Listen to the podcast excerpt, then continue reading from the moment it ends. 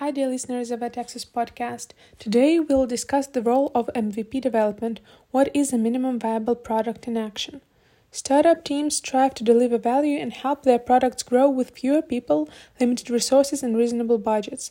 They must concentrate on the right actions at the right time, minimizing waste. The concept of uh, MVP allows you to understand if customers really need the product without wasting efforts on the development of a complex and expensive solution that will fail in the market.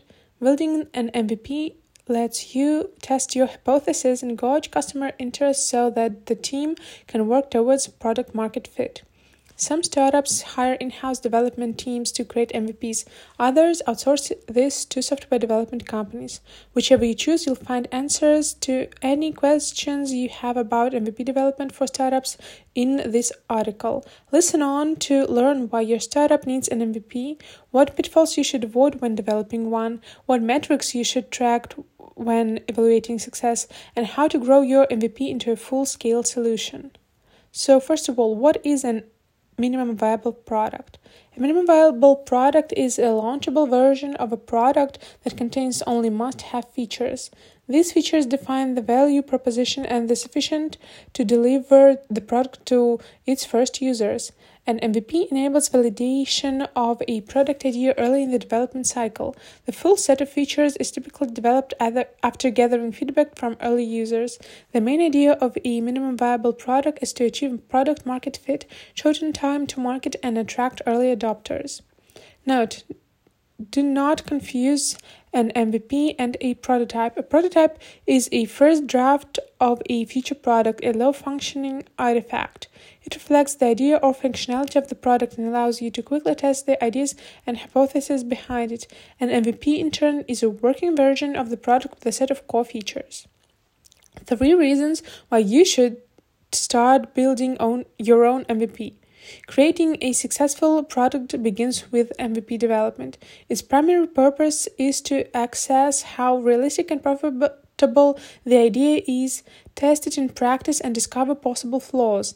Here are some other important purposes for which startups create MVPs speed time to market. Uh, the faster your product is launched to users, the quicker you can test your business concepts and avoid adding superfluous uh, features before launch. Collect users' feedback and access product market fit. The feedback of early adopters can be more valuable than the predictions of experienced consultants or business analysts. The earlier your customer tries the product, the faster you can introduce crucial changes. Attract investors. With a tested MVP, you have high chances to be noticed by investors and angels because they are not willing to pay for the raw idea, they want to see the product. Seven common mistakes to avoid while working with your MVP. To create a successful minimum viable product, you should avoid some minor, at first sight, pitfalls that can result in an epic business failure. Here's the list of these mistakes. Striving to be the best. Remember that your main goal is to give customers a basic sense of what your future product will look like by introducing its core features. Your idea looks dubious in the market. Overburdening the MVP with more features will be a waste of effort. Try to reserve energy for the case that it will be approved later. Trying to solve the wrong problem. Before spending your efforts towards developing a product, try to define whether it's worth creating or not. First, find the door and seek the key. A good looking key is useless if you can't open the right door, right? Ignoring the prototype stage. Building a physical product without referring to a visual model is impossible. Jumping straight away to the development phase without defining requirements looks difficult. A prototype is what lies between an idea and a product. It focuses on the product's how part. Prototyping looks like a version for visualizing the user experience of the minimum viable product. Skipping feedback. To access the viability of the product, you need to gather users' feedback. This way, you can gain some actionable insights about your idea and understand if it's good and what parts need to be fixed. Therefore, it's important to keep a close eye on the feedback at every stage. Choosing the wrong development method. Working on MVP development without prior knowledge of the appropriate development method is a severe reason for startups giving up the project halfway. You definitely know the most popular approaches to MVP product development In Agile and Waterfall. The Agile methodology seems to be more efficient compared to the Waterfall approach. It focuses on incremental, iterative development and offers a flexible system. However, the Agile versus Waterfall controversy is still alive among developers around the world. Targeting the wrong persona. Once the MVP prototype is ready, it's time to test it and get feedback from your target audience. You should not ask your relatives and friends to participate in this process unless they are potential customers. It will save you from irrelevant feedback that can lead to the product being dumped for the wrong reasons.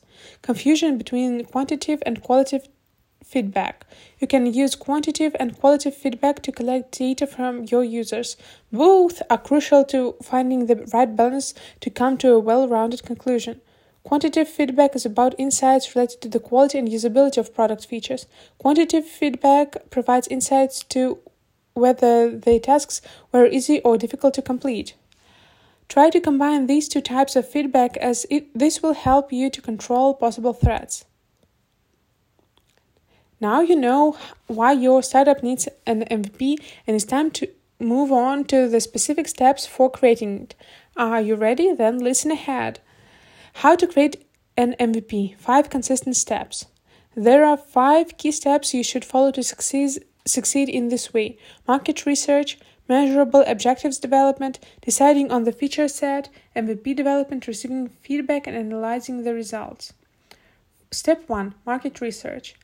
This is the first and most important step you should take no matter how innovative your idea is. Market research will help you access demand and analyze the competition to minimize time and financial losses. With its help, you can gain a competitive advantage, identify the key points that make your idea viable, and the problems it can solve. Remember that the key to an effective MVP is to demonstrate to your audience the value your product will provide. Step 2 Measurable Objectives Development. It's about de- defining specific metrics that will measure success. Let's assume that your purpose is to develop an app. In that case, you can measure the total number of downloads, the number of downloads in a certain period, the time that users spend on your app, review score, and many more factors that will help you see if your MVP meets the customer's needs. Deciding on the feature set. Now it's time to define what your product will actually look like. Put yourself in the user's shoes and consider their behavior to identify the sequence of actions to solve their problems. Think about what people are thinking and feeling while using your product. At this stage, you need to understand which features will be included in the minimum viable product development process. Consider those that provide more benefits to users as a core of your product. Step 4 Developing an MVP. At this stage, you are all set to build an MVP. Focusing on the core features will enable you to deliver the solution to its first users as fast as possible. After releasing the MVP, you can prioritize other features for implementation. Step 5 Receiving feedback and analyzing results. Measuring the results is a kind of true test of the viability of your product. Consider what users say and adapt your product to the needs of the market. Adjusting the MVP according to the test results will lead to better conversion when the final version is released. Three points to consider when framing an MVP for a startup. Creating a list of your success criteria. It may seem simple, but many managers don't have established success criteria. If you want your startup to succeed, develop it in a measurable style so you can calculate ROI. You should also set a long term goal. Once you've completed the MVP process, you can move to the next step. Consider your goals and objectives as well as structure of your own business. Defining the user's journey. It's a good idea to visualize the user journey from A to Z to see how they interact with your solution. It will help you identify how many steps the user will take and optimize them, prioritizing activities and increasing value. Addressing pain points. Fixing the problem that is bothering users and developing a long term company around it are the main reasons why you're putting in all this effort. So make sure you address users' real pain points as you work on the solution and then build your MVP around them. How to measure success after implementing an MVP. No surprise that the process of detailed success measuring is also vital. You can apply different methods to predict your product's uh, future success. Here's the list of most popular and reliable ways to gauge the MVP's success. Engagement. Engagement will demonstrate the current and future worth of your product to help your company to enhance the user experience. Customer reviews. Ask your customer feedback to get deeper insight into the strong and weak points of your future product. You can even ask for their ideas on how to improve the product. Consider implementing the most popular requests. Offer something valuable in exchange for their time to write a review, say a subscription discount or a small gift. Active users. Check the user behavior after they try your product.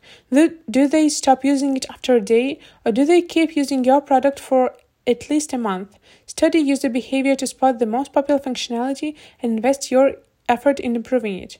Churn. Watching active users, you can even notice early signs of customer churn and understand what exact factors make users abandon your product. This way, you can spot weaknesses that you have missed Measure churn for free and paid users separately to make this metric more precise. Signups and downloads. This is one of the most crucial metrics because it shows whether your product indeed can solve a particular problem. By analyzing the signups, you can measure the potential interest in your future product and validate your idea one more time before you invest too much in the development of a product. In addition, you can analyze the sources that bring you the majority of conversions and get vital info to later update your marketing strategy. Paying users. This metric will help you track revenue generating services and define the average revenue per user. Customer acquisition cost. The understanding of how much it costs to get a paying customer allows you to realize whether your marketing strategy works or need changes. Moving from an MVP to a full scale product, how to make a smooth transition. According to Investopedia, 90% of startups fail. Why does it happen? A considerable amount of efforts should go into the process even after the launch of MVP. Here are some actionable tips that will help you move from your MVP to a full scale product. Be ready to scale. Startups typically worry about testing their assumptions and gaining tremendous traction. They think about scalability at a later stage. However, it's a good idea to always be prepared as there is a chance that your MVP will catch on quickly. So, at the start of the project, make your time to shortlist potential reliable partners such as companies focused on software consulting development and dedicated teams. Pick an optimal monetization model. After launching a minimum viable product, startups often defer the pricing quotient, uh, thinking that their product is not ready yet. However, even the MVP can be said to go on a journey of success. Not doubt to analyze the demand of your product and try to find an optimal monetization approach. Pay enough attention to marketing. Once your MVP solution gets launched in the market, you should be ready with your marketing strategy to let the world know that your product is an absolute masterpiece. Start a promotion campaign as soon as the MVP is launched. Summary An MVP is your best helper when you need to validate your product concern with minimum investment. Building it properly, you'll ensure you take the right user centric approach and gain valuable insights you need to create a long term product. All it takes is to formulate a business hypothesis, define the core startup MVP features and the target audience, and partner with the right MVP development company. If you follow the described steps and strategies to build an MVP, new opportunities will, new opportunities will open up to you. Take advantage of them. Thank you for being here with me today. See you in our next podcast. Bye.